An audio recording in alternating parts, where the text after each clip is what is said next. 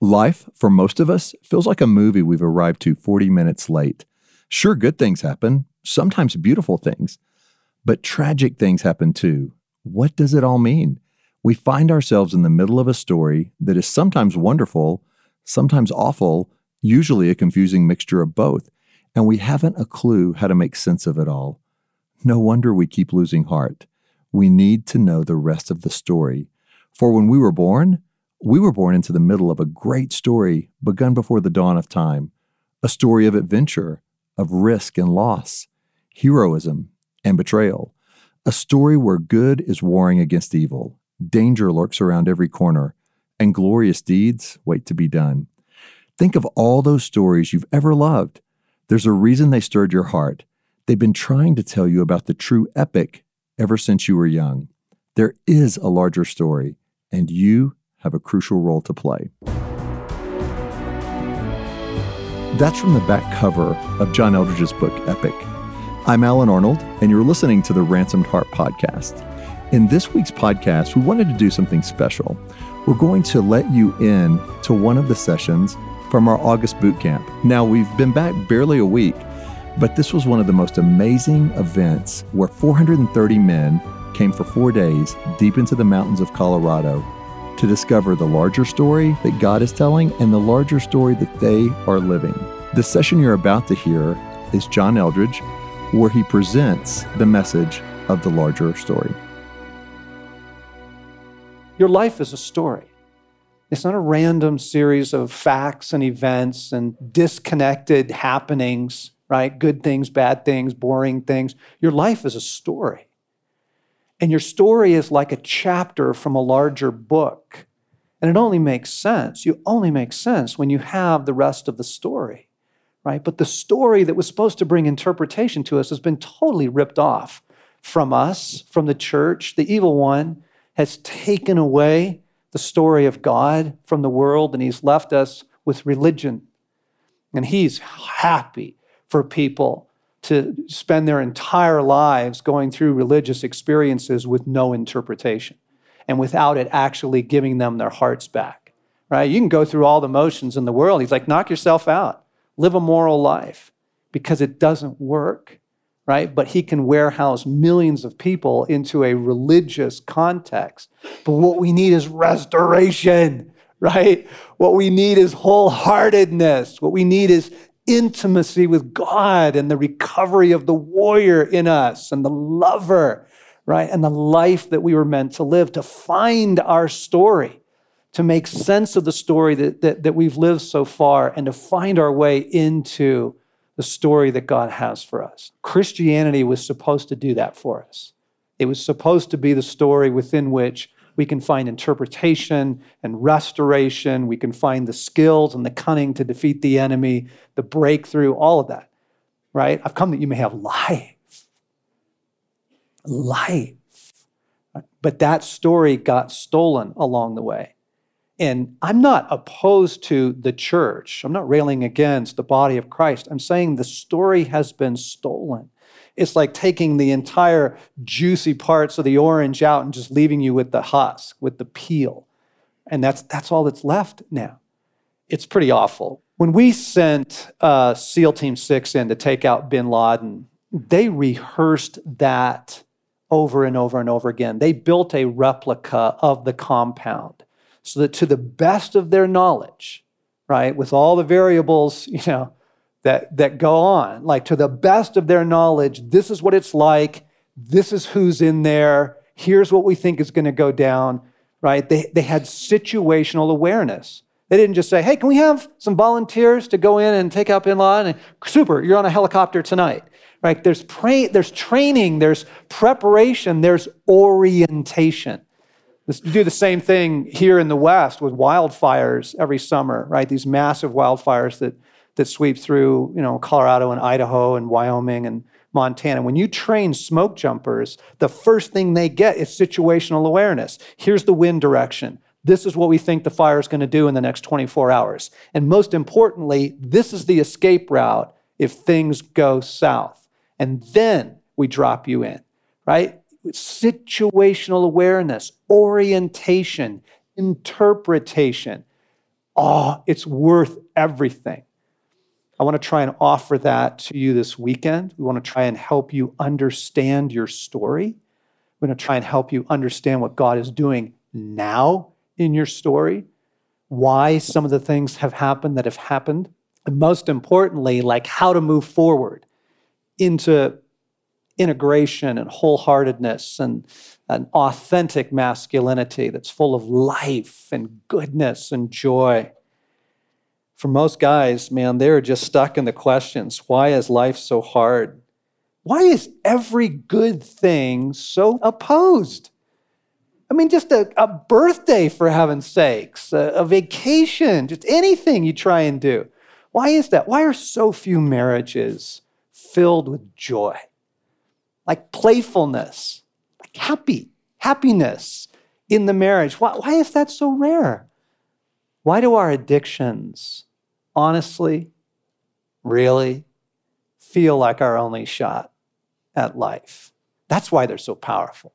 Because, truth be told, whatever else is going on in our world, like that stuff, you know, it, at least it feels like a little bit of something. Why is that? I want to point out a couple things to give us some orientation. First off, life is a story. Clearly, right? Clearly, life is a story. And this is going to be very, very helpful to you all of the great stories that you love novels, poems, songs, myths, legends, um, video games, like the movies that you love, all the great stories are actually telling the same exact story. They all borrow literally their structure or their story, you know, line from one story. There's only one story. It is the story of God. And every great like myth and every powerful trailer and everything we do that if it speaks to your heart the reason that it does is it's borrowing its power from the real story. This is this is going to be super helpful. This isn't just entertainment. It's not just yeah that's cool. Something is actually speaking to you answers to the riddle of your life. There is a cohesion there. There is a story there Okay? God is telling a story. When Jesus shows up, you are the Son of God. You are entrusted with the gospel, the message that is, you know, going to either rescue or not rescue the human race. Okay? Would you go about it like this? There was a sower who had some seed, right? And he went out in this field. There was this gal who lost her coin, and so she swept her house. There was this yeast, and it got put into some dough. You're like, could you be a little more clear? What is with the vagueness, right? What is with all that stuff? You're like children's stories, fables, fairy tales, parables. Jesus is absolutely brilliant. He's the smartest person who ever lived, right? He knows exactly what he's doing. Story is the language of the heart right? If you want to engage the heart, you have to go with story. God is telling a story. The scripture doesn't read like a theological textbook. The scripture reads like a bunch of stories that all fit together into this large, sweeping story. And when you get together with, with your pals, the first thing you start doing is telling stories. How you been? Oh man, you're not going to believe what happened last week. And you tell a story, right? Oh man, I wrecked my car. What? What happened? Yeah, I was coming down. Right? You start telling stories. Story provides orientation, context, and interpretation. Story is everything. Right? And so, what I want to do this morning together is recover the story that we're living in. Because the really good news is this that heart that we talked about last night, those films that you wrote down in love, you were given that heart to fit within one very specific story. Your heart is literally designed to operate within, be fueled by, be thrilled by, and fight in one particular story. Okay? And the story goes like this In the beginning, once upon a time. In the beginning is used twice in Scripture most of you guys are thinking of Genesis chapter one. Oh, yeah, yeah. Okay, here we go. Right. Bible study. Okay, I can take this. I've been here before, right? Sunday school. In the beginning, God created the heaven and the earth. Actually, you can't start there because that's Act three. That's Act three. That's coming into the movie 45 minutes late. The Hebrew actually says, when God began to create the heavens and the earth. And before that, before that, because we already know that there is evil in the story, right? Evil is going to come into the garden in Genesis 3 and try and take out the human race. Where'd that come from? Where'd these fallen angels come from? Okay, you got to go to John chapter 1, the Gospel of John chapter 1. And he's doing this very deliberately when John wrote his Gospel he knew what his listeners would do with this, and then he does this fabulous twist. He says, In the beginning, and they're like, Okay, here we go. Yeah, you know, we are good Jews, we know our Bible. He's taking us back to Genesis. He goes, In the beginning was the Word, and the Word was with God, and the Word was God in the beginning. In the beginning, in the once upon a time before all time, is the heroic fellowship of the Trinity. Now, I want to show you something really cool. Um, if you ask guys to tell you this weekend some of the great adventures of their life, very few of those adventures will be alone. And if you want to ask guys about some of the most meaningful moments of their lives, it's going to be with other men or an uncle or a grandfather, maybe their dad. Like we are literally made in the image of the Trinity. We are made for heroic fellowship and all these battles, you know, trailers and stuff, and it's all about the guy next to you, right? Yeah, it is. You are made in the image, right, of a heroic God who lives in this life of deep connectedness, not isolation, not loneliness, connectedness. Beauty, intimacy, adventure, battle, you long for those things because God does, because that's his life, the heroic fellowship of the Trinity. God is living a great adventure and a great battle. And he bestowed in you a heart like his. This is a very cool thing. The particular things you love, he loves. You share the same loves, right? You share the same likes you long for the same things. As a young man, I had a lot of adventures rock climbing, backpacking, uh, fly fishing, different things I did. But my far greater joy now as a father is to share those things with my sons, right? To invite them into their first elk hunt. And now to be going next month caribou bow hunting together right? To invite them into rock climbing and teach them how to climb. And now they're better climbers than I am, right? And they take the lead and I follow. That's awesome stuff, right? The human heart longs for that. Every little boy longs for that. I was raised in the suburbs of LA, but every summer I was shipped off to my grandfather's cattle ranch in eastern Oregon killer way for a boy to spend his summer vacations, right? You go from strip malls and, you know, doing nothing all summer to like, here's a horse, saddle up. Remember the summer my father, grandfather bought me a BB gun. I was a little guy, I was like eight years old. Bought me a BB gun and one of those quart sized containers of BBs and told me to kill all the pigeons on the ranch right? To be armed and dangerous as a little guy, to be sent out there to do justice in the world, to be invited into a larger story.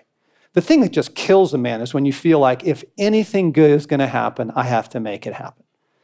That's the thing that just kills you, right? If any goodness is going to come my way, I got to pay for it, I got to make it happen, right? It's up to me. But the invitation of the gospel is the invitation to join God in the story that he is telling, to come and take your part, take your unique role as his son in that story. Right? We long for this. In fact, the father son relationship is the most powerful relationship in the universe because of the father and the son. Because at the center of reality is this heroic fellowship. Act one, the heroic fellowship of the Trinity. Act two, why does every story have evil to it? Right? You look at the trailers we saw this morning Gladiator, right? The general who became a slave, the slave who became a gladiator, the gladiator who defied an empire. Like Maximus is assaulted, he is betrayed, his family is murdered. He is sent to die in the arena, but instead he is used to overthrow evil. Why does every story have that? Every story has a fight with evil. You can't make or write an interesting movie without it.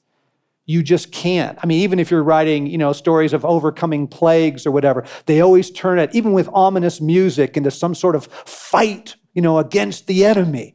Right? This is so core to human experience because of our story because of our story. Braveheart, right? The evil King Longshanks. And Star Wars, you've got Darth Vader or the Empire or Darth Sidious or, you know, Palpatine. You see this? Every single story has a great battle with evil to it.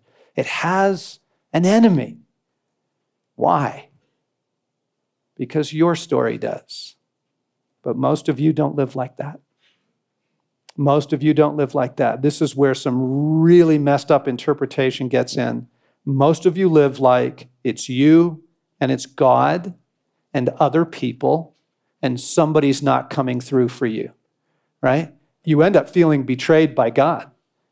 You end up resenting Him and blaming the assault on Him or on other people, when in fact, Scripture says we wrestle not against flesh and blood we are involved in a great war with evil right now. How do you interpret the news, guys? Seriously, terrorist bombings, child abuse, human trafficking of little boys and girls into the sex trade. Exactly what do you do with this story? How do you interpret that? Because if you don't have a healthy appreciation for the enemy and the war in which you live, you will end up blaming it on God or your spouse, other people, or yourself. Okay? There is an enemy.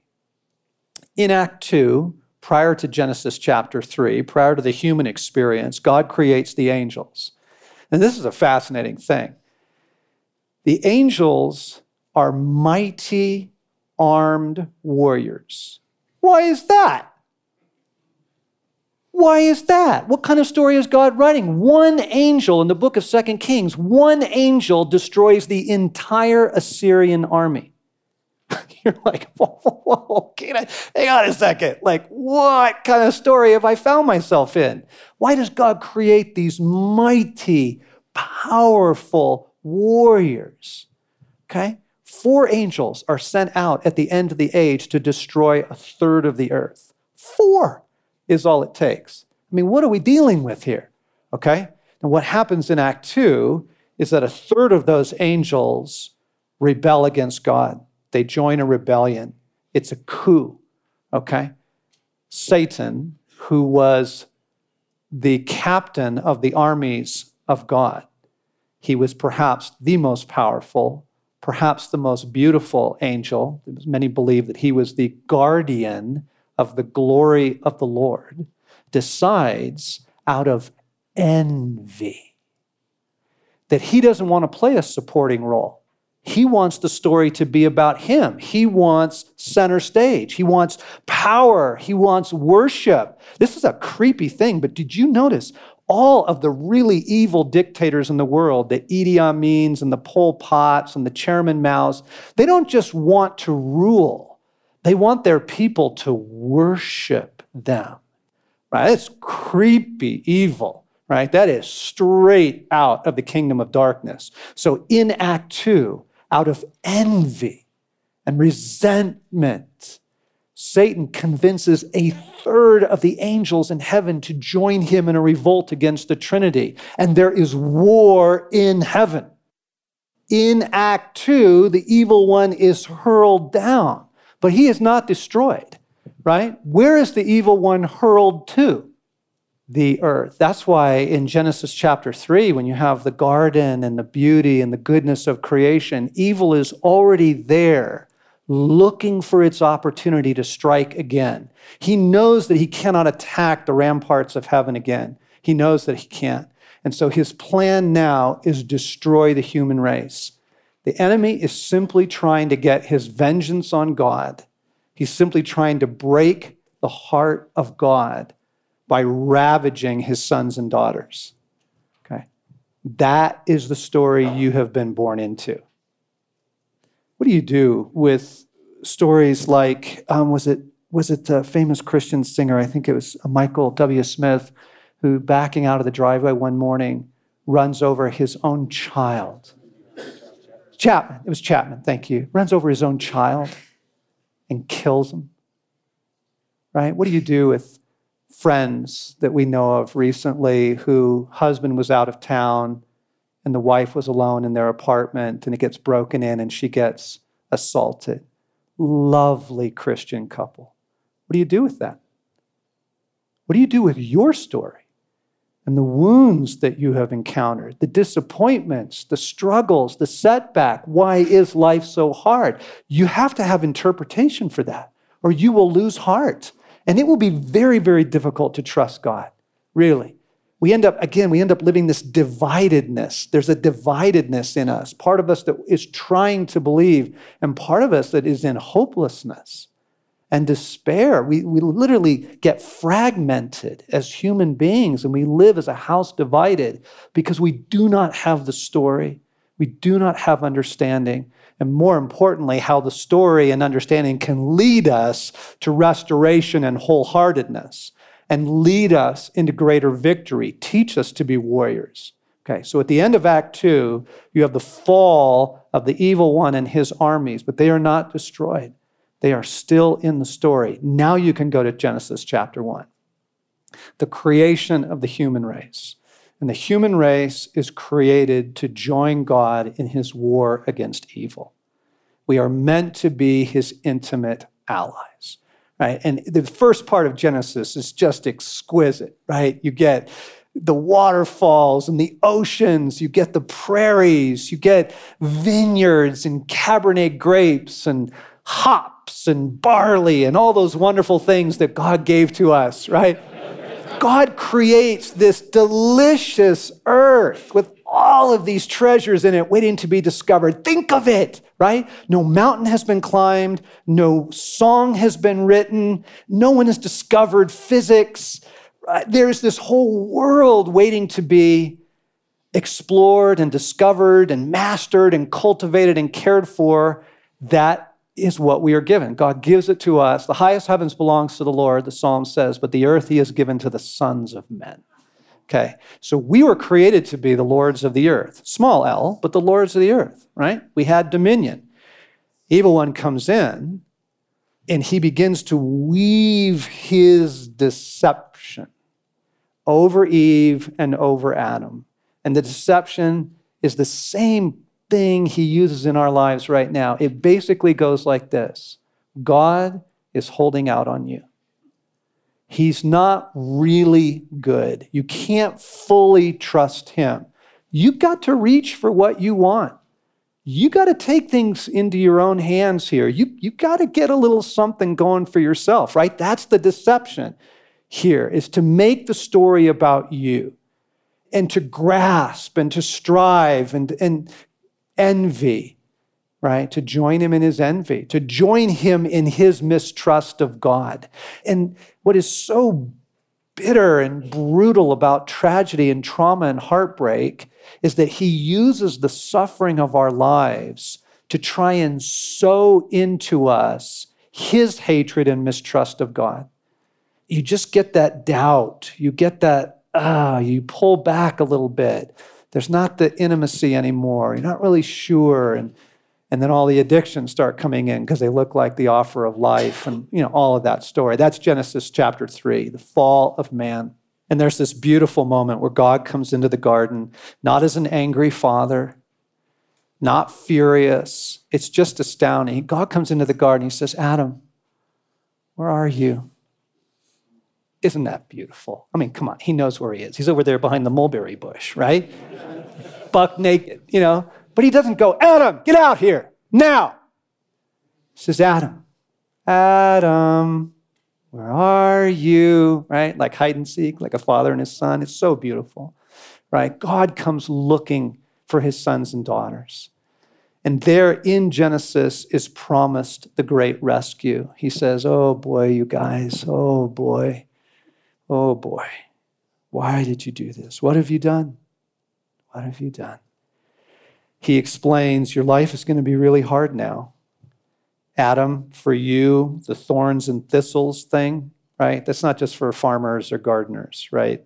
Or, or every guy who had a white collar job gets to escape the curse what he is explaining, he says, um, the very thing that matters most to you, feeling powerful in the world, feeling competent, winning, achieving, conquering, that is really going to come hard now. It's by the sweat of your brow. I'm going to introduce futility into your life to drive you back to me, to drive you back to me, because now you're committed to an independent life.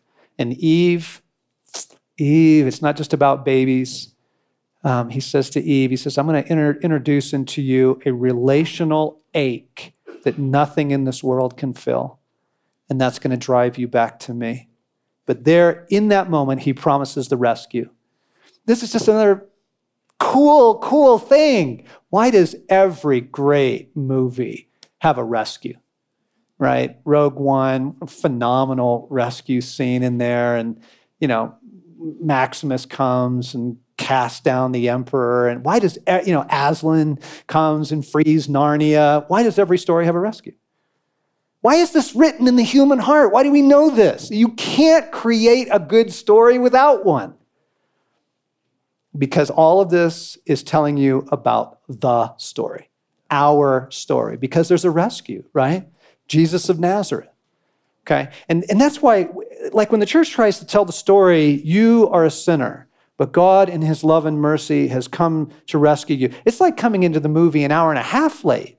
Like, what is that about? What's the cross? Why does any of that matter? You don't understand that without the rest of the story. You are a son.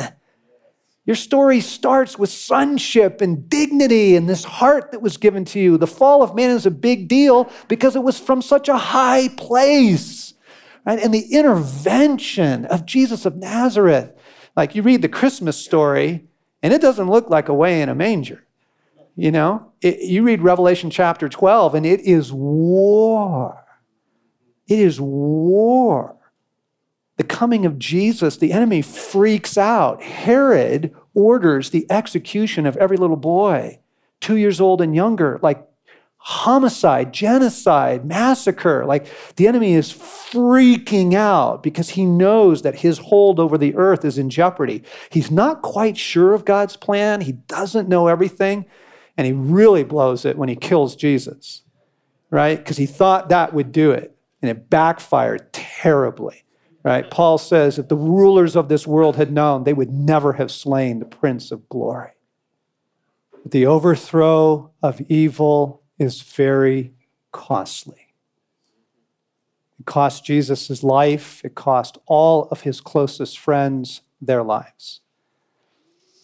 The enemy tried to stop the church through persecution, right? You were born into a world at war, my brothers. It explains so much. It explains so very much. Why do we know that like courage and bravery are essential to masculine strength? Why do we know that there's some quality in those firefighters that ran up the stairs in the World Trade Center while everyone else was running down? Why do we know that is essential to the heart of God and to the heart of a man? What because of the story you're created for because of what we are designed to be. We were born into a world at war. You are a warrior. And so much of what has happened to you, that's not the hand of God. That is your enemy coming after you to steal, kill, and destroy, as Jesus warned. It's not God. He gave his life for you, He is fighting for your restoration but you've got to take sides with him You've got to get right interpretation. You've got to reject the enemy's bitterness, resentment, and hatred of God. Look at the hatred in the world today. Holy cow. Like there is just demonic hatred just saturating politics and racial relations and international relations. And, you know, it, it's war. It is war. And you were created to take your part in that. Act three is the coming of Jesus, the rescue of God, the rescue of the human heart. And that's why I said last night that the recovery of the warrior heart is so essential. What's amazing about that scene, Hitler built the Atlantic Wall to try, because he knew the invasion would come. He knew it would come somewhere on the west coast of his empire. He didn't know where exactly. So from Norway to Spain, he built a long system of artillery and pillboxes and entrenchments and garrisons to try and hold out. Evil is belligerent, evil is entrenched. Things that get taught in the church about the evil one. The devil is a toothless lion. No, Jesus said he can steal, kill, and destroy. So if Jesus says he can steal, kill, and destroy, then what does the enemy have the capacity to do? Steal, kill, and destroy. Okay, he's not a toothless lion, right? And, and seriously, I'm quoting chapels in Christian schools that my sons went in. Okay, the, the chapel speaker that gets up and says, It's not your job to resist the devil, that's God's job. No, that's actually heresy. You're commanded in Scripture to resist. You commanded to join the fight. What are you given armor for, for heaven's sakes? Well, I got this sword. I'm not sure what I'm supposed to do with it. You know, like we just. It's like, it's like the whole church is dressed up for a hockey game, but they never get sent into the arena. We're all just sitting there, you know, holding sticks, and we got our, you know, helmets on, but there's no game, right? There's no fight. There's no, oh, oh, there is there is. The climax of Act 3 is the death, resurrection, and ascension of Jesus Christ. We are living now very, very close to the end of Act 3. That's why the war has heated up so much in the world, why evil, right? Did you, suicide is the leading cause of death for our young men. Second in the US, first in the UK, but kind of depends on statistics. Like, whoa, all the guys that are getting taken out by meth and addictions, the pornography, the dark, dark sexual stuff. You see the ravages. Like, I'm not being overly dramatic. I'm just stating things for the way they are in the world. Okay. And there's no fear. There's no fear. Okay. Because you have been given everything you need through the victory of Christ to learn how to enforce it in your kingdom and you have been given the opportunity of wholeheartedness to the deep inner ministry of Jesus. Like you're not alone. You haven't been left abandoned in this fight. We live somewhere towards the end of Act 3. Act 4 is coming very soon. Oh man, but this is where this is where Satan's done his greatest heist. This is where the counterfeit, the thievery is most evident. You want to see how he stole the gospel? What's heaven? What's Act 4? Yeah, it's the eternal church service in the sky. Right? Oh, come on. What have you been taught ever since your youth, if you've been to church? What do we do in heaven? Right? That's right. We worship the Lord. I don't know how many, I mean, God bless you, how many worship leaders I've heard get up there and say, I just can't wait till we're in the presence of the Lord and we just get to worship Him forever. Now, just think about this for a moment. Just think about this. The little boy in you knows he's a warrior, knows he was made for great adventure, knows he was made for romance, beauty, intimacy, all that, right? But what you get, right? What you get is to stand in the presence of God and sing when we've been there 10,000 years. Just think about it. Okay, you've been there singing songs for 10,000 years. And that's just the start. It's hell. It's absolute hell. It, no, it's horrifying. That's that. That is so that is so awful, that is so reviling to the, like, yeah, of course you worship God in heaven. All of life will be worship. But why are, why are the parable of the sheep and the goats, the sheep are given kingdoms for heaven's sakes? The parable of the talents and the minas, when the, when the master returns and he gives his faithful ones, he gives them the whole estate. First off, you don't spend your eternal life in heaven. You spend it here on the restored earth.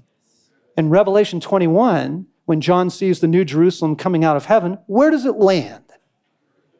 On the earth. One of the most extraordinary promises Jesus ever spoke is in 1928, Matthew 19, 28, when he says, I tell you the truth that the restoration of all things. Jesus describes the coming of the kingdom of God as the restoration of all things music, the right? Adventure, everything that you hold dear. Okay, he says, those of you who have lost loved ones, relationships, homes, like actual houses, lands, your careers, your unrealized dreams, he says, oh, all that is completely restored to you. God does not vaporize the earth like the Death Star and we all get airlifted to heaven where we sit around singing forever. That is not the gospel. The gospel is the great restoration. Revelation 21, he says, I am making everything new. He does not say, I am making all new things. He, I am restoring you. I am restoring the earth. I am giving you back everything that you have lost. And this is why the early Christians were absolutely unstoppable and invincible. They're like, what are you going to do? Kill us? You can't kill us. Like, you literally can't. I don't die. I'm an immortal being. You, there is nothing you can take from me that God will not restore. Nothing. I can suffer no loss in this life that will not be totally restored to me. Right? That's what makes people invincible when they have context and interpretation and the, and the understanding of the right story. There's such a dark view of the end in the world right now. It's zombies and it's apocalyptic and it's, it's people shanking each other in, in the streets with garden tools. You know, Blaine said. It's, it's, it, right? All this post apocalyptic stuff, and people look at politics and everything, and it's all darkness. That is the enemy putting his spin on the end of the story. Oh, guys, the end of the story is awesome. It is your total and complete restoration, right? I mean, Jesus, he walks out of the tomb. It's still Jesus. It's still him. He doesn't turn into something else, right? They recognize him. He has meals with them. He does the most ordinary things with them. He goes to the beach with them. They have a cookout on the beach. You're like, you're the son of the living God. You've just been resurrected. You're having barbecues. It just, how, it doesn't look spiritual to me. Exactly. It's the restoration of all things, of you, of this world, of life, and of everything you hold dear. Right? That is the coming of the kingdom. Jesus goes hand to hand combat with the evil one, throws him down. John 14, now is the prince of this world cast down. Now is he judged, but it costs him his life. And you are those warriors there, right? And we will see him again soon. Soon. Meanwhile, we know the restoration of all things is coming. It absolutely changes your view of loss. It totally changes your expectations of this life and the pressures that you put on this life and on people to come through for you. Right? You realize, oh, right now we are in a great fight. And there are incredible tastes of the banquet. God is lavish, there are gifts, there is joy. There is this world, right? He has given us all things richly to enjoy, but we're not at the feast yet. We're not at the campfires of the kingdom yet. Right? We are nearing the end of Act 3. The great restoration is coming, and God has never betrayed you. He has never betrayed you. It is the war, my brothers. It is the war that has caused your wounding and the destruction and the loss. It's the war. That's not God. That's not his heart for you. His heart for you is clearly shown there in the arena. Gave his life. Gave his life for you. Right? That's why Paul says in Romans 5 God proves his love, right, in the death of Christ. Because if you kind of look each day to go, well, does he love me? Doesn't he? Man, that's going to take you on a roller coaster. That is going to take you on emotional whiplash. You are deeply and profoundly loved. You have been absolutely ransomed and rescued. He is fully committed to your restoration, and we are in the midst of a great fight. That is the story that we are living in right now. That was John Eldredge from our August boot camp speaking on the larger story. Now, if that piqued your interest, there's several resources we offer at ransomedheart.com that you can get. The first is the book Epic by John Eldredge. We also have on video Bootcamp Live. It's the entire bootcamp in video form that you can go through, and it includes the session, The Larger Story. And then if you'd rather hear audio, we have the Platinum Collection, which includes all the sessions from a bootcamp, the best of the best over 10 years, plus several other sessions. So whether you want to listen to it or watch it or read about it, come to ransomedheart.com where we have more. I'm Allen Arnold, and I invite you to join us again next week on the Ransomed Heart Podcast.